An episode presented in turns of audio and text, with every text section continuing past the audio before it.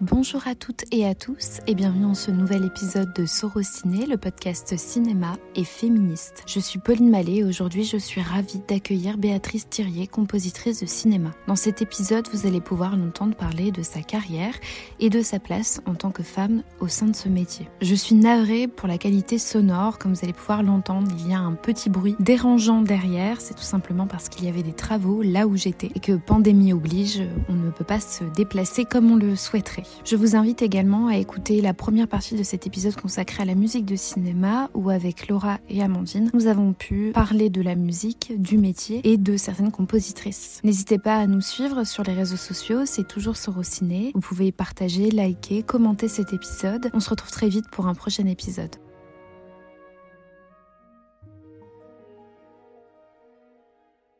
Je vous remercie beaucoup. Je suis très, euh, bah, très contente que vous ayez accepté.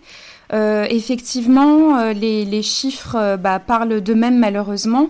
Vous êtes en, en, en forte minorité les compositrices.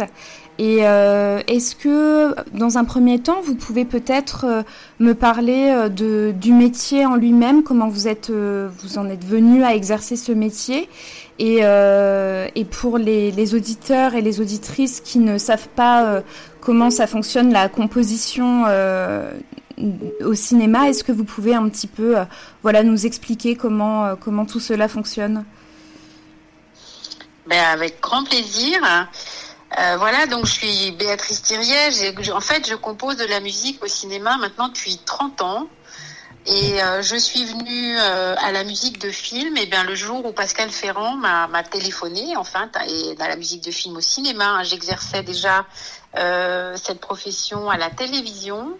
Et j'avais très très envie de faire euh, de faire de la musique de film au cinéma parce que pour moi le, la musique dans, dans un film, vous voyez quand un, quand un film a euh, une musique originale, il atteint sa perfection. C'est le, c'est ce que j'appelle le, les grands orgues du cinéma, quoi. Quand euh, quand un film se permet de commander une musique originale avec, euh, bah c'est comme si voilà le, le, le, cinéaste ou la cinéaste s'imposait avec tous les registres possibles que que le cinéma lui offre en fait.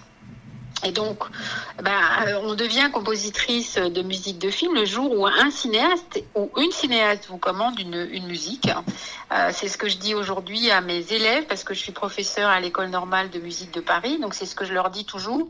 Moi, je peux vous parler de mon expérience, on peut discuter de vos musiques, je peux vous, vous guider dans vos choix, mais de fait, vous ne serez professionnel que le jour où un cinéaste ou une cinéaste vous fera confiance et vous offrira, parce que c'est comme ça que je l'ai vécu avec Pascal Ferrand, euh, cette page blanche sur son œuvre. Et cette page blanche qu'on va devoir partager à deux, euh, puisque le cinéaste ou la cinéaste reste le maître d'œuvre en fait. Euh, c'est Pascal en tant que cinéaste qui va me guider dans ma composition musicale. C'est ce qu'elle fait à merveille d'ailleurs à chaque fois qu'on travaille ensemble, hein. avec ses mots de cinéaste et pas avec des mots de, de, de, musicienne, puisqu'elle ne l'est pas. Et c'est à moi de, euh, de, d'entendre dans son discours hein, euh, la composition euh, que je vais lui proposer. Donc vous voyez, c'est un, c'est un rapport qu'elle a elle-même qualifié, je trouvais ça très beau, d'un rapport d'altérité. C'est comme si le temps de la composition du film, je devenais l'autre. Hmm. Euh, ce matin, là, je suis en train de réécouter la BO d'un très beau film qui est le dernier film où on va voir l'acteur indien Irfan Khan, qu'on a tellement aimé dans The Lunchbox, euh, Slumdog Millionnaire, euh, L'Odyssée de Pi, qui était une grande star du cinéma indien, mais qui travaillait dans le cinéma d'auteur, donc qui est venu souvent à Cannes avec des films. Et donc ce, ce film, c'est le film d'un cinéaste indien, Anup Singh, et euh, donc il partage l'affiche avec Goltif Shefarani, donc euh, de, deux acteurs magnifiques. Euh, là, le film vient d'être distribué en France chez Dulac en VOD puisque les, les salles sont fermées, mais il a déjà beaucoup rayonné en Europe et puis dans le monde.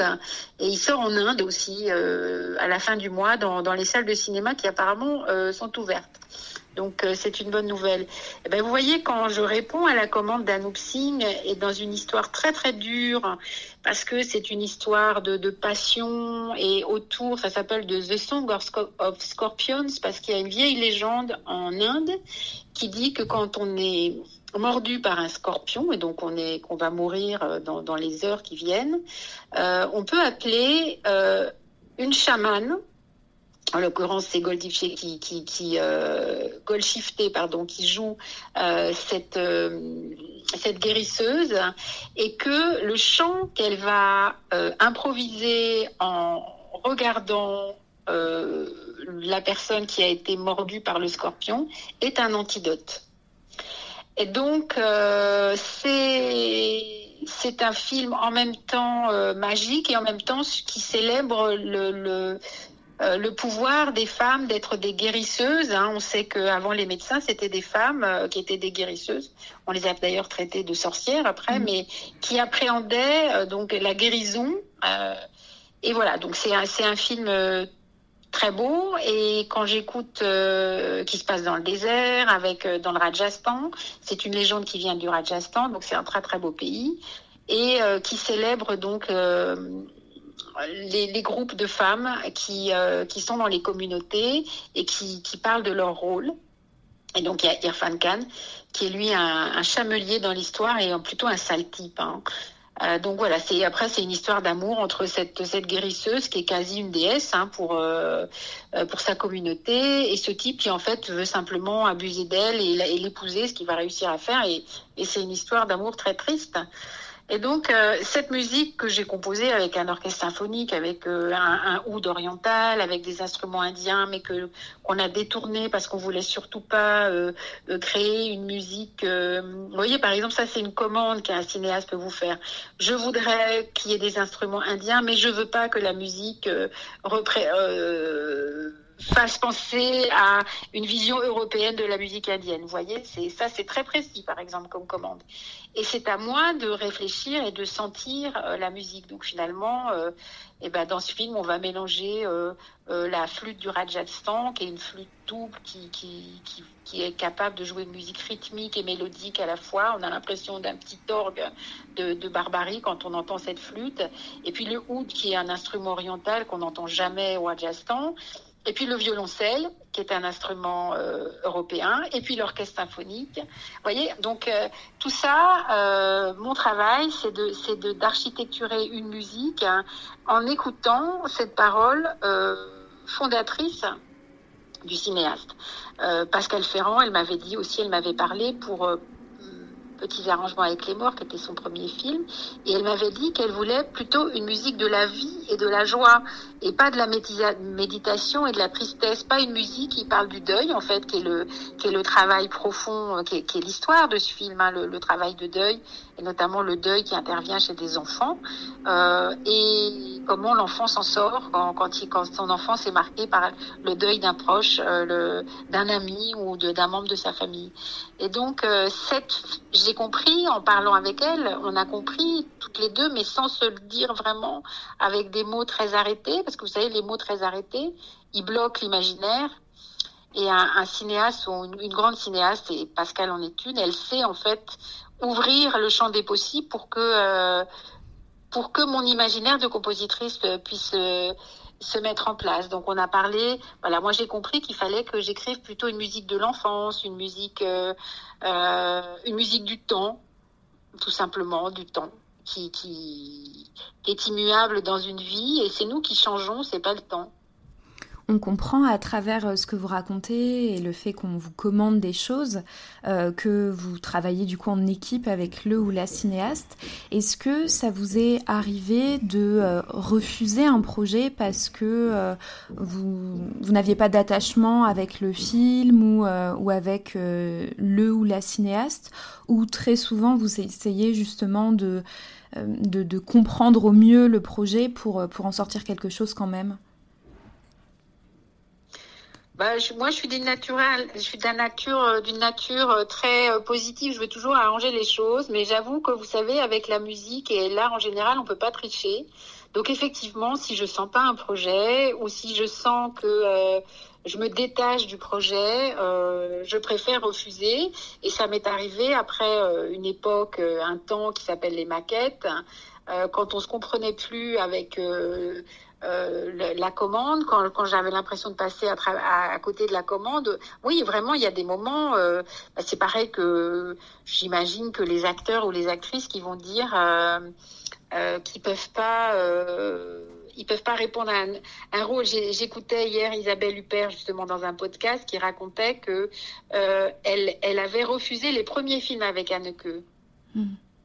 Parce qu'elle y sentait pas sa place et elle disait pour l'instant j'ai jamais euh, refusé de pas jouer dans Funny Games et elle disait en rigolant peut-être qu'un jour euh, je regretterai mais voilà et après elle a fait des choses magnifiques avec Anneke donc euh, vous voyez que en fait euh, oui bien sûr il y a une histoire de sensibilité de, de c'est presque épidermique hein, c'est on repart sur cette histoire dont, dont dont parle Pascal d'altérité, c'est noble, vous voyez, l'altérité, c'est pas quelque chose avec lequel on peut tricher.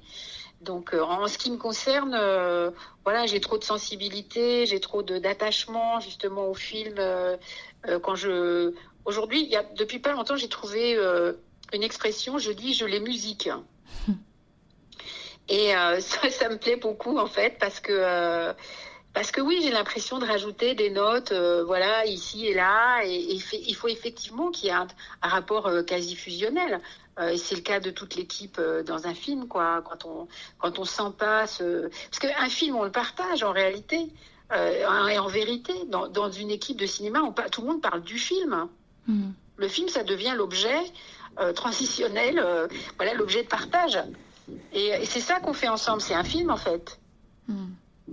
Donc bah oui, il y a des gens et quelquefois même, je sais qu'avec certains cinéastes ou certaines cinéastes, et pourtant je les ai trouvés très sympathiques et on se l'est dit après, on s'est revus dans d'autres circonstances, on n'a pas pu travailler ensemble, oui. Est-ce que euh, vous avez déjà eu, euh, alors euh, peut-être avant, avant toute chose, quand vous avez commencé à faire de la musique pour, euh, pour le cinéma, est-ce que vous aviez des, euh, des inspirations, des personnes, soit euh, que vous admiriez pour leur travail sur la composition de films, ou soit des personnes avec lesquelles vous aviez envie déjà de travailler? Oh, bah il y a plein de cinéastes avec qui j'aurais aimé travailler. Plein. Mais même quelquefois des cinéastes qui étaient morts d'ailleurs. Hmm. Mais en fait, euh, ça s'est pas passé comme ça en réalité. C'était, je voyais plus le cinéma dans sa globalité. Quand, je parle de, euh, voilà. Et ce que je savais, c'est qu'au cinéma, j'avais entendu des musiques euh, et que le rapport entre de la, de la musique dans certains films euh, m'intéressait vraiment et que je trouvais que quand la musique jouait, bah, le film s'ouvrait, voilà, s'ouvrait à mmh. autre chose. Et donc, euh, puis il y avait des thèmes que j'aimais beaucoup. Voilà, moi je suis une fan euh, de Nino Rota, par exemple, absolue. Euh j'avais voilà le couple si vous voulez moi j'étais absolument persuadée alors que j'avais pas encore beaucoup travaillé dans, dans, le cinéma et que j'étais de formation classique. Donc euh, j'étais plutôt dans l'étude de la musique euh, classique romantique et, contemporaine évidemment. J'avais l'impression que Nino Rota et Fellini euh, si s'étaient pas rencontrés le cinéma ce cinéma là n'aurait pas existé. Hmm. C'est-à-dire que les films de Fellini auraient été différents et, et j'ai l'impression que l'un comme l'autre euh, avait épanoui quelque chose ensemble. Vous voyez par exemple quand j'ai regardé euh, à nouveau Les Parrains, et ben quand Nino Rota travaille sur la musique du Parrain, il fait aussi des références avec la musique italienne, mais c'est pas du tout la même osmose que mhm. celle qui explose dans les films de Fellini où il a vraiment euh, matiné un il a vraiment créé un genre de musique classique italienne populaire. Hmm. Et euh, voilà, il a inventé, ben, et de la même manière, Fellini a l'a amené, parce que ça je l'ai lu en écrit, en, en lisant des confidences de, de, de Nino Rota, euh, eh bien, il a amené à travailler sur les, les, thèmes de musique italienne populaire et à le développer. Euh, avec l'orchestre euh, qui à l'époque euh, dans un film dans une musique une grande musique de film il y a un orchestre vous voyez et euh, Donc, euh, je crois que j'avais envie de, de, ce qui allait m'arriver, quoi, de rencontrer des, des cinéastes avec qui j'allais collaborer. Et puis, euh, euh, il y avait des films où je trouvais que la musique était, était très importante et c'est ce que vous avez fait de toute façon quand on regarde votre carrière. Vous avez travaillé quand même avec, enfin très souvent, vous avez travaillé avec les mêmes personnes, en tout cas les mêmes cinéastes. Et ça, c'est intéressant ce que vous dites sur les, les duos finalement euh, au cinéma entre euh, euh, le compositeur ou la compositrice et le ou la cinéaste. On, sent, on sent qu'il y a une alchimie entre les deux personnes. Bah oui, bah oui. C'est et ça c'est un c'est une parole de réalisateur avec qui j'ai travaillé à la télévision, je me souviens qu'il s'appelle, qui est scénariste maintenant plus que réalisateur, qui s'appelle Philippe Sedbon. Il m'avait dit parce qu'il voyait bien que quelquefois je, je cherchais ou j'avais peur de, Il m'avait dit mais en fait tu es comme une comédienne.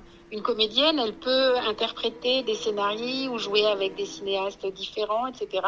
Et c'est quelque chose qui m'a jamais euh, euh, quitté. Et puis aussi peut-être parce que justement, bah, quand on écrit de la musique de film, on joue un peu euh, avec son sa destinée de, de, de, de, compositrice en ce qui me concerne, c'est-à-dire qu'à chaque film, on se remet en question, on remet une page blanche, euh, on prend des risques. Euh, moi, j'ai toujours l'impression de prendre des risques au cinéma. Euh, plus que quand j'écris une pièce, par exemple, de musique contemporaine qu'on va me euh, commander, ou, euh, ou si je fais, j'ai fait, j'ai écrit un, un, album de piano dans lequel je joue, etc. j'ai pas eu la, j'ai eu la sensation de me livrer, si vous voulez, quand j'écris un, quand je, je, je, travaille sur un projet, de, de, de, délivrer quelque chose à tout le monde, au, au futur public, mais pas de jouer et de risquer quelque chose comme, comme au cinéma je sais pas, il y a, une notion de risque euh, au cinéma euh, qui, est importante et qui fait partie du mot jouer, quoi. Donc, euh, c'est c'est excitant finalement et c'est vrai qu'il y a aussi cette, cette urgence.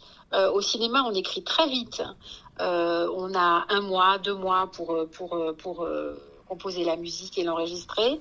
Euh, et donc, euh, et tout le monde est dans l'urgence. Voilà, la, musique, la composition musicale. Euh, les idées musicales, elles peuvent venir quand on lit un scénario. Si on vous envoie le scénario en amont, elles peuvent un petit peu vous chatouiller l'oreille quand si vous allez sur le, le, tournage, regardez un peu comment ça se passe. Mais quand vous travaillez, c'est quand le film est en bout à bout, en montage, et vous allez à la salle de montage. Et là, il y a une trilogie, euh, ce qui est euh, euh, montage, réalisation, musique, qui se met en place. Et c'est là où on travaille, parce que la musique, c'est l'art du temps, et le temps du film, il est donné par le, par le montage. C'est là où on va trouver le rythme, le rythme des séquences. C'est là où on va aborder le rythme aussi des, des dialogues, de la parole, des, des, des de la parole qui est donnée par par les acteurs et les actrices.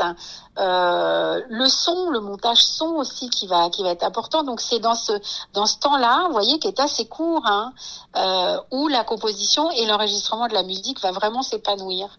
Donc euh, c'est c'est vachement excitant. Euh, ça demande beaucoup d'énergie. Et, et, voilà, c'est pour ça qu'il faut être prêt. Et quand on parlait tout à l'heure de refuser euh, des projets, ben c'est pour ça qu'il y a des projets qu'on peut laisser avant, en fait, parce que parce que on, on voit bien que ça n'arrivera pas à que cette alchimie, il faut une espèce d'alchimie et de fusion, ne serait-ce que dans dans les énergies, hein, pour que ça marche. Et, euh, et voilà, et c'est comme un c'est comme un rêve, c'est comme un temps de rêve. Vous voyez, il y a, quand quand je quand j'écris de la musique de film, j'avoue que chez moi, par exemple, euh, euh moi j'ai des j'ai des enfants et tout ça. Bah, mes filles, elles me disent dans ces moments-là, on peut pas trop t'atteindre. Et c'est vrai parce que tout tout est chaque seconde compte en fait. On va s'éloigner un petit peu de votre travail de compositrice pour plutôt parler de votre place en tant que compositrice si vous le désirez bien sûr. J'ai lu qu'en 2007, vous avez euh, euh, fait sur euh, France Musique une émission qui s'appelait Femmes de musique. Est-ce que vous pouvez un petit peu en parler et, nous expliquer quelle était votre démarche avec, avec cette, cette émission? Oui, alors en réalité, c'était sur Radio Classique.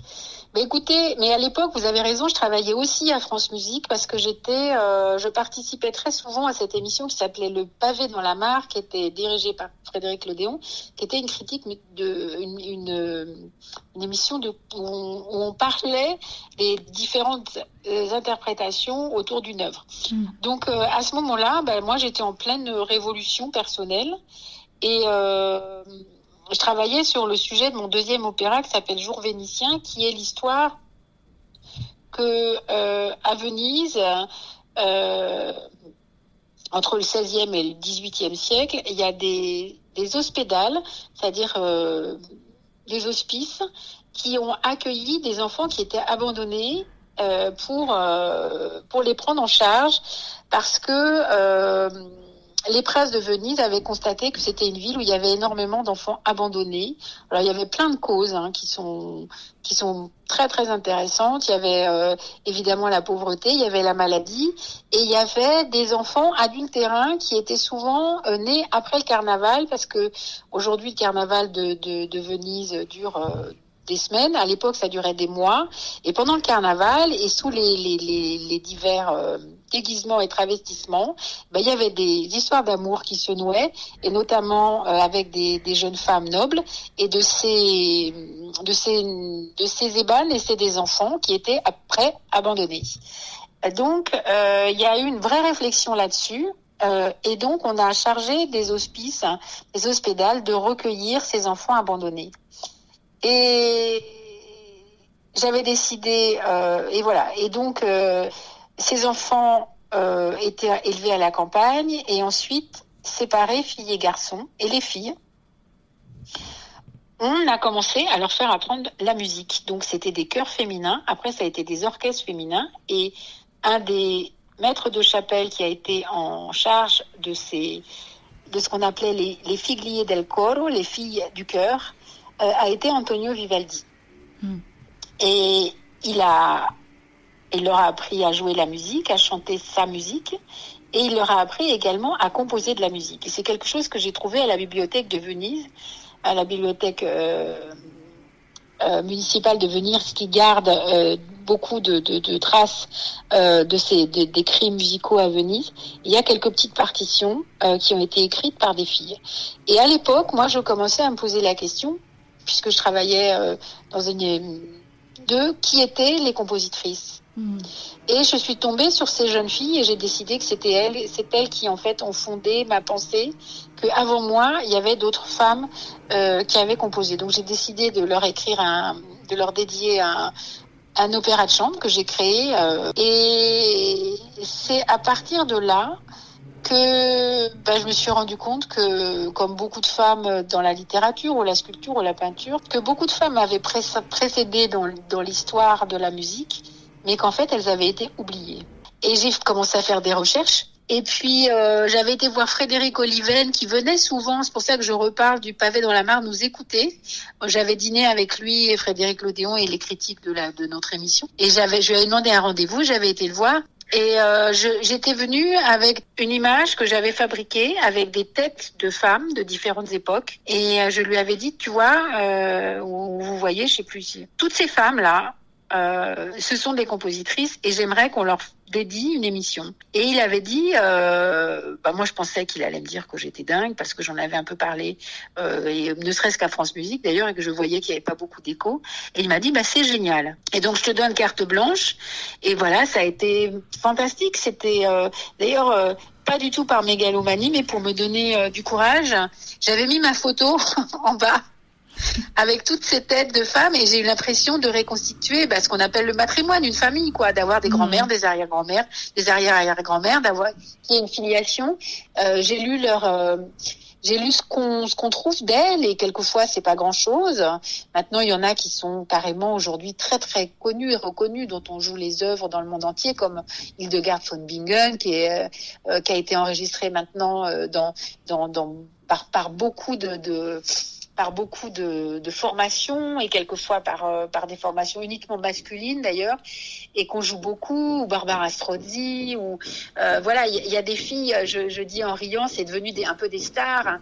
Mais vous savez, à chaque fois, c'est très compliqué de jouer les musiques de femmes parce que comme elles ont été oubliées, elles sont pas éditées. Mmh. Donc, faut aussi parler du travail des éditeurs qui vont rechercher des partitions, qui vont les réimprimer. Il y a le, le travail, la friche, elle est toujours aussi énorme il faut toujours continuer à, à travailler. Donc euh, là, en fait, euh, j'ai recréé une émission qui s'appelle Musique Elle avec euh, Karine Saporta, la danseuse qui a créé une télé, une web télé. J'ai recommencé à faire un concept d'émission. Donc Musique Elle, c'est l'histoire de la musique au féminin.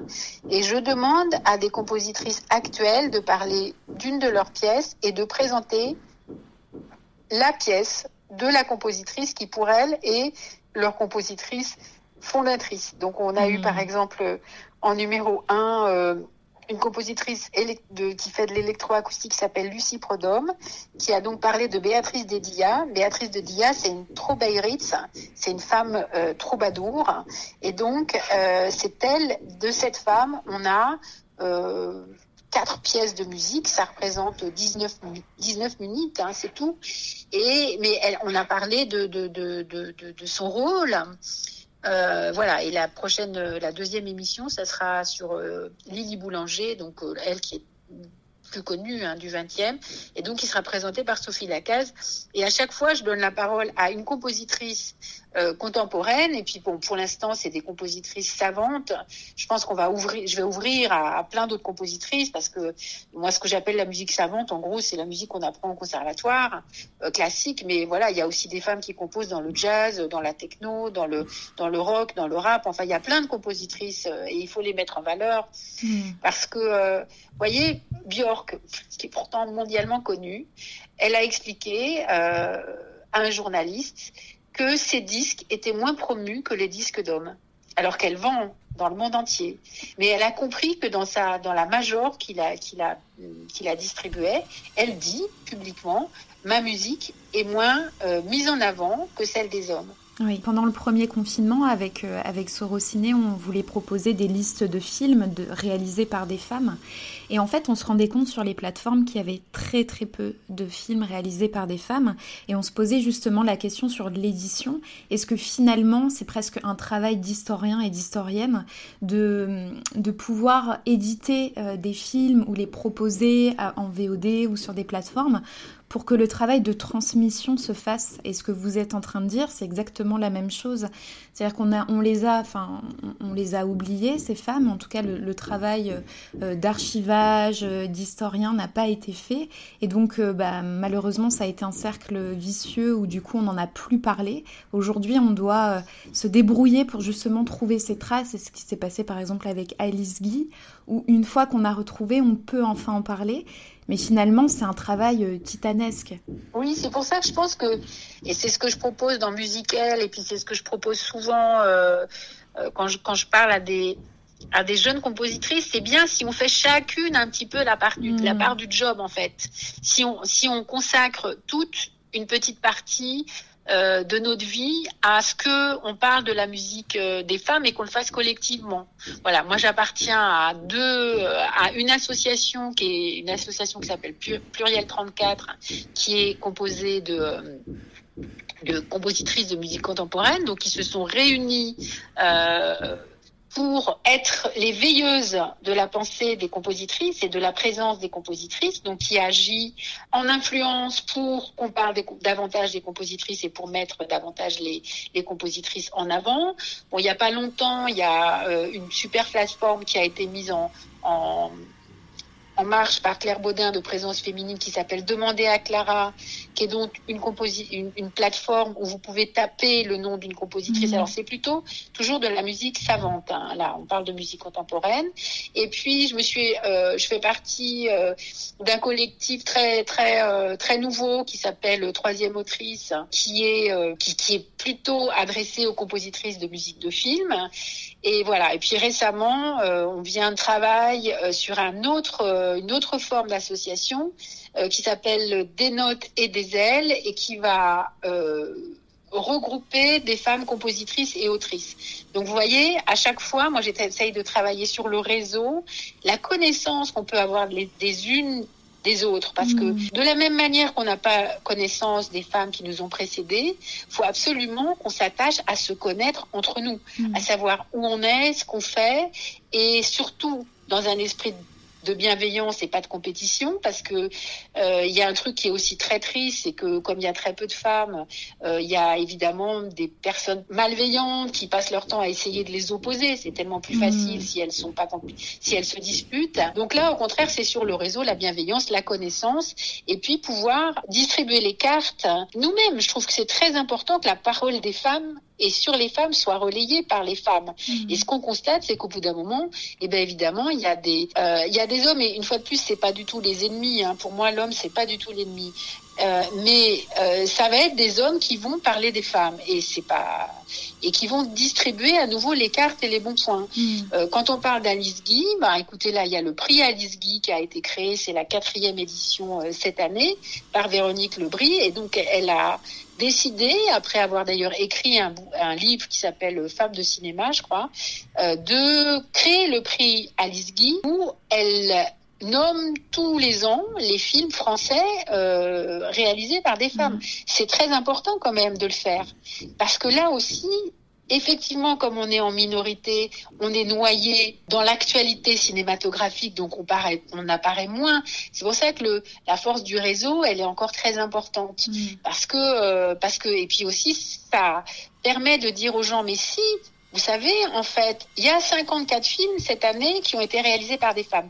Parce qu'il y a aussi beaucoup de gens qui, et on a entendu des personnalités publiques, par exemple, autour de Cannes, dire Ah, mais non, on peut pas sélectionner des films de, de, de femmes. Il y en a pas, on les connaît pas. Mmh. Parce que effectivement, le, le, la mauvaise foi, elle peut aller très très loin. Hein. Ouais. Justement, là, vous, vous parliez euh, du coup de, de, matrimoine et du fait que ce soit euh, finalement les femmes qui, euh, qui se réunissent pour parler des femmes. Est-ce qu'il n'y a pas aussi une urgence Par exemple, je fais partie du collectif 50-50 et on en parle beaucoup. Est-ce qu'il n'y a pas aussi une urgence que les euh, les hommes, euh, donc là dans, le cas de votre métier par exemple, euh, parlent aussi euh, des femmes parce que c'est vrai qu'il y a une euh, là où, les femmes vont parler des, femmes et, heureusement qu'elles le, le font pour pour justement relayer euh, les femmes qu'on a oubliées ou qu'on ne connaît pas. Euh, il y a aussi l'inverse qui malheureusement se fait où les hommes vont parler principalement euh, des hommes. Alors je ne dis pas qu'ils le font de manière consciente puisqu'encore une fois, comme vous le dites, on est tellement baigné dans, dans l'actualité cinématographique qui se fait en grande partie par des hommes. Est-ce qu'il n'y a pas aussi l'urgence de la prise de conscience Vous parliez de Cannes par exemple. C'est vrai qu'il y a encore un peu de mauvaise foi, mais on a l'impression quand même qu'ils prennent conscience aussi qu'il y a une urgence aussi à remettre euh, les femmes en, lumière et en valeur. Est-ce que vous diriez que dans votre métier, en tout cas, il y a aussi cette urgence-là? Alors moi aussi, je fais partie du, du collectif 50-50 et j'ai une société aussi qui est, que j'ai inscrit euh, dans cet ordre-là, qui s'appelle l'Atelier de Béatrice Thierry, qui est une société de production et d'édition. Donc la parité, c'est super. Euh, le 50-50, c'est très très important. Encore est-il, encore faut-il qu'il soit éclairé. Moi, j'ai pu constater mmh. récemment que quelquefois, pour créer le 50-50, on fait des bêtises. Ouais. Hein, on met des femmes qui finalement euh, correspondent pas euh, à la réalité de leur de la profession, de leur emploi, simplement pour qu'il y ait une femme. Donc ça, c'est pas bien. Euh, moi, j'aimerais bien. Ça... Par contre, le 50-50, la parité, ça, moi, je suis super consciente que c'est un passage obligé. Mmh. On l'a vu même euh, dans les, c'est beaucoup les partis politiques en fait qui ont commencé à, à imposer ça, hein. euh, parce que parce que c'était une vraie demande et parce que euh, quand si, les, si les, les, politiques parlent de ça, c'est parce qu'ils savent que euh, au fond de les politiques ils font jamais rien gratuitement. S'ils le font, c'est qu'au fond au fond ils savent que en passant par là, euh, ils, ont, ils seront plus forts. Donc moi, je pense que les femmes ont pris vraiment beaucoup, beaucoup de place dans la société. La société s'est énormément féminisée.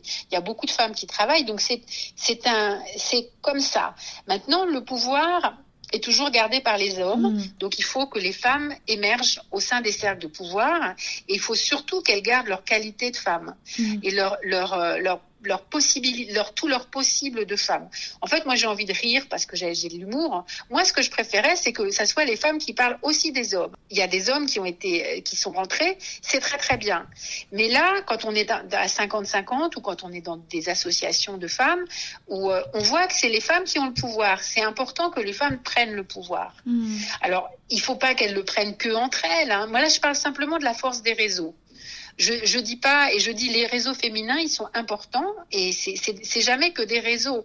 Vous savez les réseaux masculins ils sont énormes hein, et ils sont très puissants. Donc c'est vrai que en, en, fait en ce moment ce qui est intéressant c'est qu'il y a des glissements. Il y a des femmes qui ont le pouvoir, euh, qui l'ont obtenu par des hommes, qui chemin faisant ont quelquefois et pas toujours fait des choses pour d'autres femmes mais pas toujours, parce qu'il y en a certaines qui sont enfermées dans le pouvoir qu'on leur avait donné et qui l'ont gardé que pour elles, qui l'ont pas du tout offert aux femmes.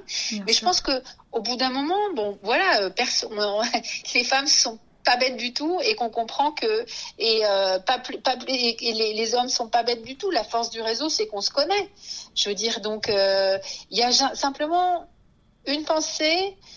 Euh, féminine. Bon, maintenant, aujourd'hui, on est aussi dans une société où, où le genre euh, est de plus en plus important, où, où, on, parle du genre, du non-genre, où on a une vraie réflexion aussi là-dessus qui devient de plus en plus ouverte et où le binôme masculin-féminin est en train de, de disparaître aussi et qu'on on a d'autres critères.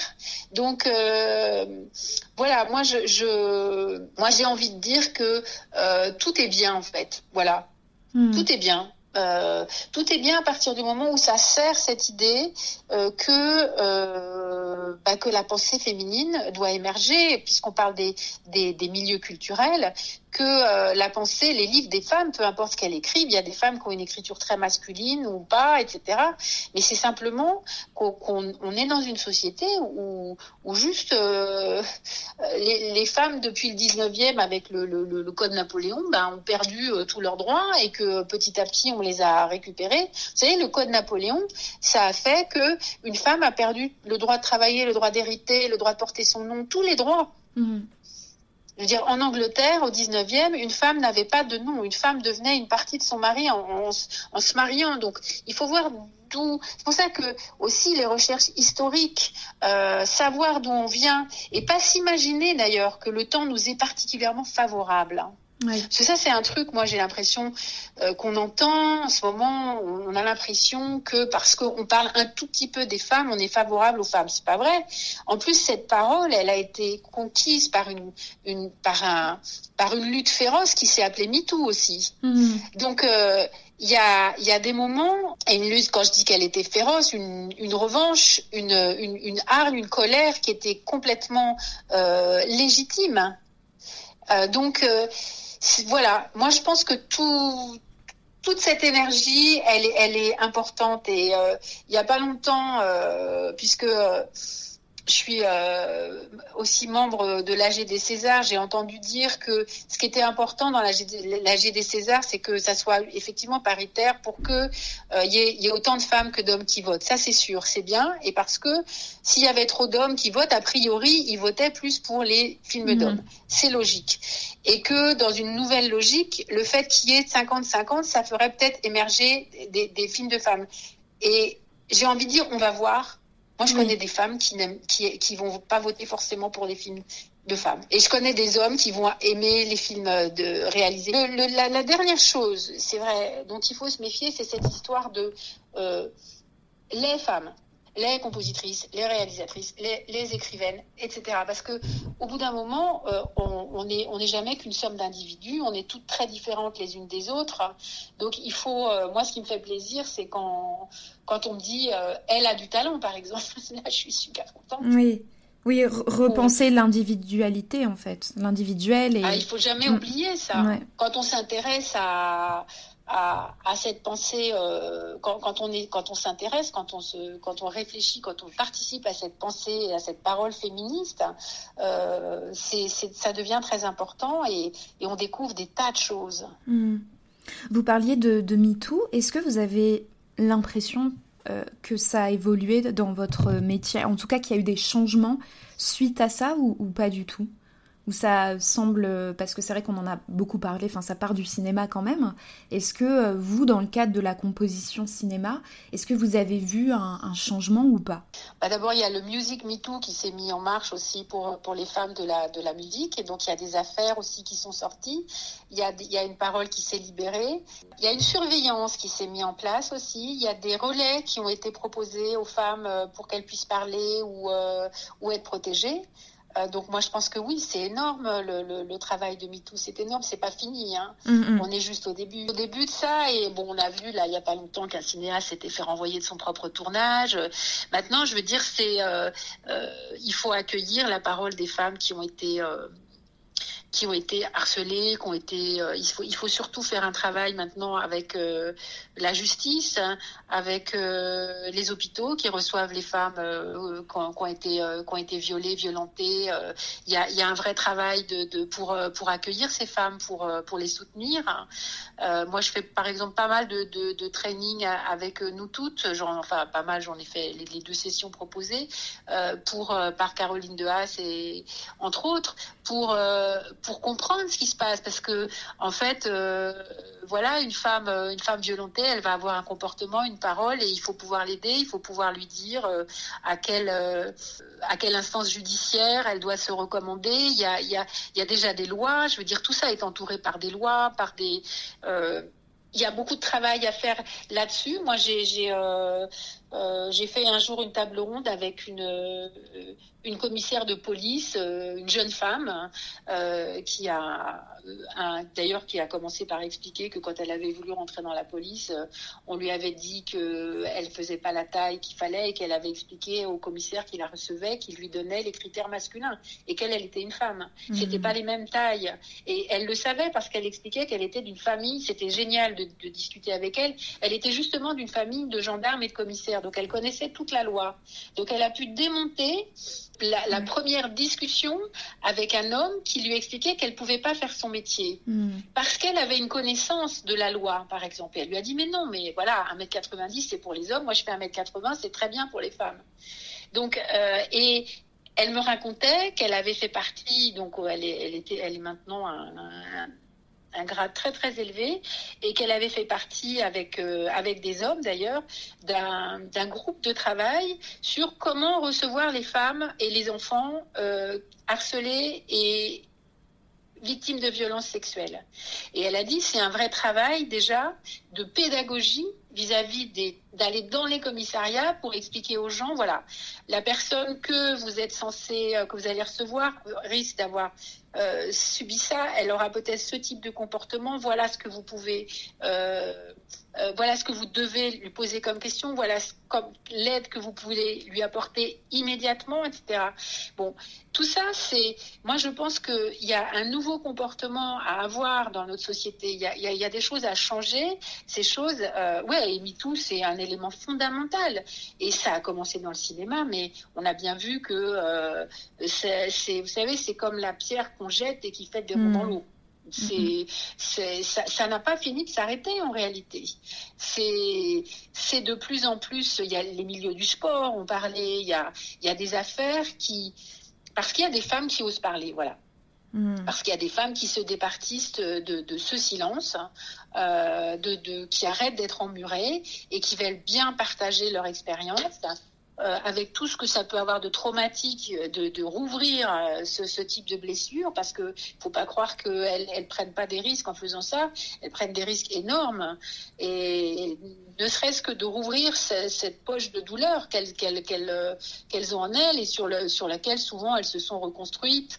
Donc c'est toujours c'est hyper risqué en fait de faire ça. Donc elles sont elles sont très fortes, elles sont très courageuses, et, oui oui oui ça ça continue et ça va continuer ça et ça va. Mais c'est vrai que ça a été, euh, c'est un, un séisme, hein, quoi. J'ai, écouté aussi euh, euh, Camille Kouchner hier. c'est, des séismes. Hein. C'est à chaque fois, c'est qu'une affaire émerge. Mm. c'est, mais c'est bien. Bien sûr. Vous parliez d'éducation, là finalement, euh, éduquer les gens, euh, faire en sorte qu'ils écoutent, etc. Tout à l'heure, il me semble que vous avez dit que vous donniez des cours, si je ne me trompe pas. Oui. Est-ce que euh, si vous, vous, faites des cours à, des personnes plus jeunes, est-ce que vous avez l'impression qu'il y a la, les femmes de vos cours, est-ce que déjà il y en a autant que des, des, hommes ou pas? C'est vrai qu'il n'y a pas d'école, c'est pas comme la Fémis ou ce genre d'école où on sait un petit peu combien euh, il y a de, de, pourcentage d'hommes ou, de femmes. Est-ce que vous avez l'impression qu'elle, que, que cette jeunesse euh, contourne un peu, enfin en, tout cas n'est plus dans l'idée que peut-être que la composition de cinéma c'est pour les hommes, c'est un métier d'homme, etc. Est-ce que vous pouvez un petit peu nous en parler? Donc moi j'enseigne à l'école normale de musique de Paris, donc c'est l'école Cortot. Euh, dans la classe de musique à l'image, cette année, euh, j'ai moins de filles euh, que, que, de garçons. C'est des adultes des adultes qui sont déjà compositeurs, qui viennent ou compositrices dans ma classe. C'est, ça dépend des personnalités. J'ai une élève, euh, j'ai des élèves français et étrangers. J'ai pas l'impression que les filles se, se brident. En tout cas, euh, je les aide à pas le faire, à, à les motiver. Peut-être que le fait que je sois une femme, ça les motive aussi. J'y pense souvent parce qu'elles voient, euh, voilà, j'écris une cinquantaine de films, elles le savent, elles voient que euh, je publie des trucs, euh, on a un WhatsApp, euh, elle, elle, voit ma page Facebook ou des trucs. J'essaye de communiquer beaucoup sur ce que je fais parce que j'ai toujours pensé que c'était un relais possible, quoi, pour pour d'autres. Bon, dans ma classe, il y a un grand respect de la parole des femmes à, égalité avec celle des hommes. Y a, j'ai eu quelquefois des personnalités, des personnalités plus ou moins conquérantes chez les hommes, bon ben on leur a dit que c'était bon quoi, hein, ça marchait pas comme ça. Et mais, enfin conquérantes dans le pas pas dans pas dans, de, oui dans un espèce de, de, de conquête du temps de parole ou mm-hmm. qui, qui avait l'air de dire qu'ils étaient plus importants. Mais non, bon, de toute façon, c'est plutôt des cours particuliers, mais euh, c'est-à-dire qu'avec la pandémie, là, tout est. Euh... oui. euh, voilà, donc moi, j'essaye de faire un atelier. Il y a des moments où on est en groupe, pas en groupe. Non, en fait, hum, franchement, dans ma classe, ça, ça c'est équilibré. c'est plutôt euh, il y a deux ans, c'est une femme qui a, gagné euh, parce qu'elle a eu les félicitations du jury. Donc, entre guillemets, euh, ils, ont tous, eu leur diplôme. Mais celle qui a été le plus reconnue, c'est une compositrice qui, est japonaise, qui est repartie au Japon, qui s'appelle Ayumi Omori et qui, et qui travaille au Japon. D'ailleurs, je suis très, très fière d'elle parce que elle a déjà des contrats de musique de film. Voilà, c'est mais j'avais aussi Quentin Charby, qui est un, jeune compositeur français qui, qui, marche très bien aussi. Donc euh, après, euh, voilà, les, dans les examens aussi, il y a toujours l'idée de, il y a un jury, il y a la personne dont le travail va le plus parler au jury. J'avais essayé de faire un jury euh, en invitant une compositrice et euh, voilà et euh, euh, ça va à chaque fois je me dis que dans les jurys j'inviterai toujours des compositrices et, et peut-être pourquoi pas une fois on fera un jury que de compositrices j'en sais rien en fait mhm. pas forcément mais d'équilibrer voilà d'équilibrer c'est Patrice Mestral, c'est un compositeur qui m'a qui m'a invité à, à prendre sa, sa succession dans, dans, sa classe parce que il avait fait de la musique de film notamment pour Truffaut et qu'il était aussi comme moi il trouvait, enfin moi comme lui plutôt pour être respectueuse de, de, de, des aînés, euh, on fait partie d'un groupe de, compositeurs euh, euh, comme par exemple Antoine Duhamel ou qui écrivent, qui développons une œuvre personnelle et qui répondons aux commandes de musique de film. Voilà, donc c'est un groupe on va dire et on est tous symphonistes et euh, c'est-à-dire qu'on écrit des symphonies pour des orchestres symphoniques. Et on a tous plus ou moins euh, on n'a pas, plus ou moins on a tous appris notre métier euh, dans un au conservatoire quoi. Au conservatoire de Paris ou au conservatoire de région pour moi de Versailles. Et, dans des donc voilà c'est une filiation on va dire. C'est on a appris Hmm. C'est tout ce qu'on peut dire. Maintenant, on fait, ce qu'on veut avec ce qu'on a appris, mais on fait partie de cette famille-là. Et euh, moi, j'ai toujours aimé euh, euh, parler avec Antoine Duhamel, par exemple, hein, qui, était un, compositeur merveilleux. Et, il m'avait invité à la Cinémathèque pour représenter la jeune génération qui allait lui succéder. Donc c'était un honneur énorme. Hein. La Cinémathèque était bondée, c'était juste une star, quoi. La sirène du Mississippi, tout ça. Enfin, Pierrot le Fou, vous voyez, c'est quand même un, un, musicien mythique. Et et voilà, et on s'était dit ça, que c'était important pour nous de, continuer à travailler sur nos œuvres personnelles à côté de la musique de film. Euh, ça, c'est une parole de, de, musique que je vais vous donner pour pas être trop euh, desséché en fait par je pense par ce dont on a parlé avant, cette urgence, cette altérité. Voilà, je veux dire, c'est bien de, de se fondre, dans des, de, de, fusionner avec des gens, avec des films, mais au bout d'un moment, c'est bien de retomber sur ses fondamentaux et euh, de travailler sur, euh, sur un sujet, quoi. C'est beaucoup cet opéra que j'ai eu envie de d'écrire sur ces, euh, ces filles du cœur et c'est qui qui qui m'a fait rechercher les compositrices parce que j'ai vraiment il y, a eu un je crois un livre et puis j'ai vraiment fantasmé sur l'idée qu'il pouvait y avoir euh, une jeune compositrice comme ça dans l'ombre de Vivaldi qui était un, compositeur international très connu et qui a eu du talent vous voyez je me suis fait bah, pour le coup je me suis fait un film Non, mais c'est important, enfin, c'est ce qu'on dit depuis tout à l'heure, d'avoir justement. Euh, et puis cette espèce de rôle modèle aussi dont vous parliez en étant euh, professeur, en mettant euh, dans le jury des femmes, etc. Je pense qu'en tant que femme, pour avoir fait des études de cinéma, lorsque c'était une femme accomplie que j'avais devant moi, ça nous permet aussi de nous projeter. Et en fait, c'est ça aussi qui est important. Et c'est ça, je pense aussi, qui c'est aussi ça l'urgence de, la représentation, on en parle beaucoup, mais à, tous les niveaux. C'est-à-dire que c'est pas le problème qu'il y ait des hommes ou, pas. Le problème, c'est qu'il y, a que et, et, l'envie d'avoir aussi d'autres modèles. Forcément, ça va donner aussi aux, autres d'acquérir en fait ce, statut, je pense. Oui, et puis il faut donner le, le pouvoir aux gens qui sont qui ont envie de l'assumer. Vous voyez, alors, je, suis, je suis au conseil d'administration de la European Film Academy. Euh, et euh, quand, quand j'ai été élue, le, président, c'était Wim Wenders.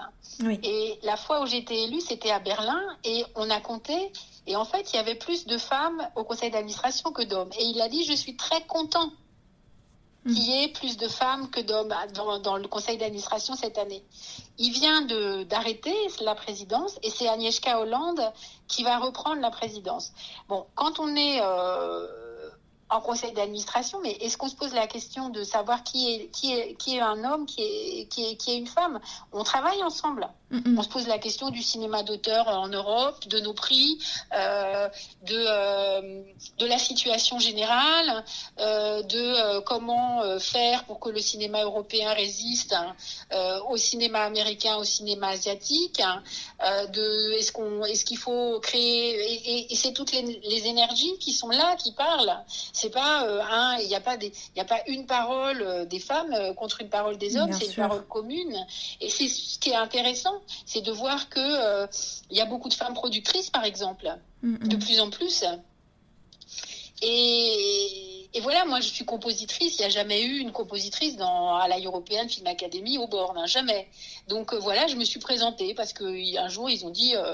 Euh, j'ai reçu, j'étais membre de, l'EFA et tout à coup je me suis dit mais pourquoi pourquoi t'essayes pas Et je me suis dit bon bah, j'ai pas beaucoup de chance, je puis voilà, c'est, j'ai envoyé un mail et un jour, hop, on m'a dit vous êtes. Et après, ça a été, c'est une expérience magnifique. Hein. On, on, fait des conseils d'administration dans, dans les différents pays européens. On fait, on remet des prix. Euh, bon, cette année, c'est beaucoup euh, Drunk euh, qui, a, qui a ramassé beaucoup de prix. Euh, en France, c'est Aurel avec Joseph qui a eu le prix de, la, de mm. l'animation. C'est le triomphe. C'est enfin, on a vu, de, on, voilà. Donc, c'est hyper important aussi, par exemple pour moi, de resituer euh, le cinéma français euh, dans le, cinéma européen. On voit qu'il y a de plus en plus de coproductions européennes, hein, mais c'est dingue. Il y a de, quand on quand on fait notre sélection de films, quand on propose, quand on regarde les films qui ont été euh, tournés dans l'année, il y en a énormément. Donc, vous voyez, c'est là aussi on se dit que que l'Europe c'est une force culturelle. Hein. c'est c'est c'est important de, de euh, de, penser comme ça aujourd'hui. On, faut pas penser autrement. Et c'est génial en fait. Et, moi, je suis très très émue euh, quand j'entends euh, un, producteur anglais ou, ou me parler du cinéma français.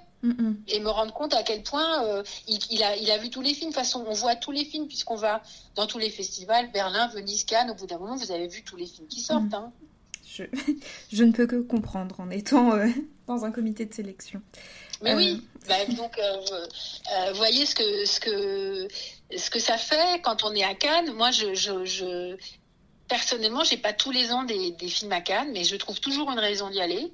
Euh, que ça soit parce que voilà j'ai eu des responsabilités à un moment où j'ai été euh, euh, secrétaire général de l'union des compositeurs de musique de film donc j'ai été pour représenter les compositeurs à Cannes et du coup ou alors de fois on m'invite à une et puis, quelquefois, j'y vais euh, juste pour mon plaisir, quoi, parce que je suis accréditée et que je me dis que c'est, c'est même si euh, c'est très coûteux, il faut le dire. Oui. Et euh, que c'est compliqué d'y aller, mais je me dis, il faut pas, faut pas couper le lien avec Cannes. bon, cette année, j'ai fait la masterclass de l'Institut français par Zoom. ben voilà, il y a, là, c'était vraiment palpitant. on était, j'étais en en ligne avec des, jeunes euh, cinéastes euh, du monde entier. Hein. C'est euh, ça s'appelle Fabrique Cinéma, c'est un très beau projet. Et donc, c'est des, des, des jeunes réalisateurs qui viennent à Cannes avec leurs producteurs et qui font des, qui travaillent ensemble, qui pitchent leurs projets. Et euh, bah, souvent, euh, euh, le, leurs leur, leur films sont montés après. Donc, euh, enfin, vous connaissez ça évidemment, Bien la sûr. de la critique. Je vais pas vous apprendre. Euh. Mais c'est vrai qu'à chaque fois, le cœur, le cœur du cinéma bat à Cannes et c'est le cinéma mondial et c'est le cinéma européen. Bon, Cannes, c'est vraiment le cinéma mondial, quoi. C'est, c'est fantastique. Vous avez vraiment une expérience qui est liée à la fois à la composition, aux places des femmes, etc. Donc, je vous remercie énormément de m'avoir accordé ce temps. C'était passionnant. Est-ce que vous aviez des choses, par exemple, à, à ajouter que vous aviez envie d'ajouter ou non, je, crois qu'on a dit beaucoup. Moi, je, reviendrai juste à ce que j'ai dit au début, c'est que la musique originale sur un film, c'est vraiment quelque chose de merveilleux, et que quand un cinéaste ou une cinéaste s'accorde le, privilège et puis il y a aussi le courage de, de, de commander euh, un travail à un compositeur ou une compositrice, il fait bien parce qu'il donne une identité musicale à son film, il y a une création supérieure. Et que euh, voilà, je je ne sais pas si je ferai toujours, euh, si j'aurai toujours des commandes. J'espère que j'en aurai toujours, mais mais je me situe pas que dans le milieu de la musique de film. C'est pour ça que je pense que ce que je dis c'est c'est vraiment euh, du fond du cœur hein, et que je trouve que voilà ces duos que j'ai pu euh, euh, vivre avec des cinéastes, euh, c'est une partie de ma vie euh, et avec des équipes de films, parce que c'est pas seulement avec le cinéaste, on va aussi, ça va être aussi avec l'équipe du montage, ça va être aussi avec l'équipe du son, du mixage, et aussi avec les chefs op que je peux rencontrer, enfin avec tout le monde, les scénaristes. C'est vraiment quelque chose de magnifique, c'est l'esprit d'équipe qu'il y a dans le cinéma, et ça, ça nous porte tous et toutes et, c'est génial. Et c'est vrai que c'est une vraie logique aujourd'hui euh, que les femmes soient de plus en plus nombreuses dans les équipes et qu'il y ait un équilibre euh, masculin-féminin et puis euh, et que ça accueille aussi les gens, euh, quel que soit leur leur leur place dans le genre, euh, il faut que le cinéma et les équipes de cinéma soient représentatifs de notre société, euh, dans mhm. la diversité, dans la parité et dans, les, dans un équilibre. Et de toute façon, ça sera comme ça parce que ça peut pas être autrement. Donc je pense qu'il y a à tous les gens qui s'imaginent que le monde va rester comme il est, c'est j'ai juste envie de dire que c'est pas possible et de toute façon c'est en marche et enfin, nous allons vers ce vers, un, vers, vers un demain où, euh, où les équilibres sociaux et, et, genre, et genrés vont changer. Je vous remercie beaucoup. Au revoir. Au revoir.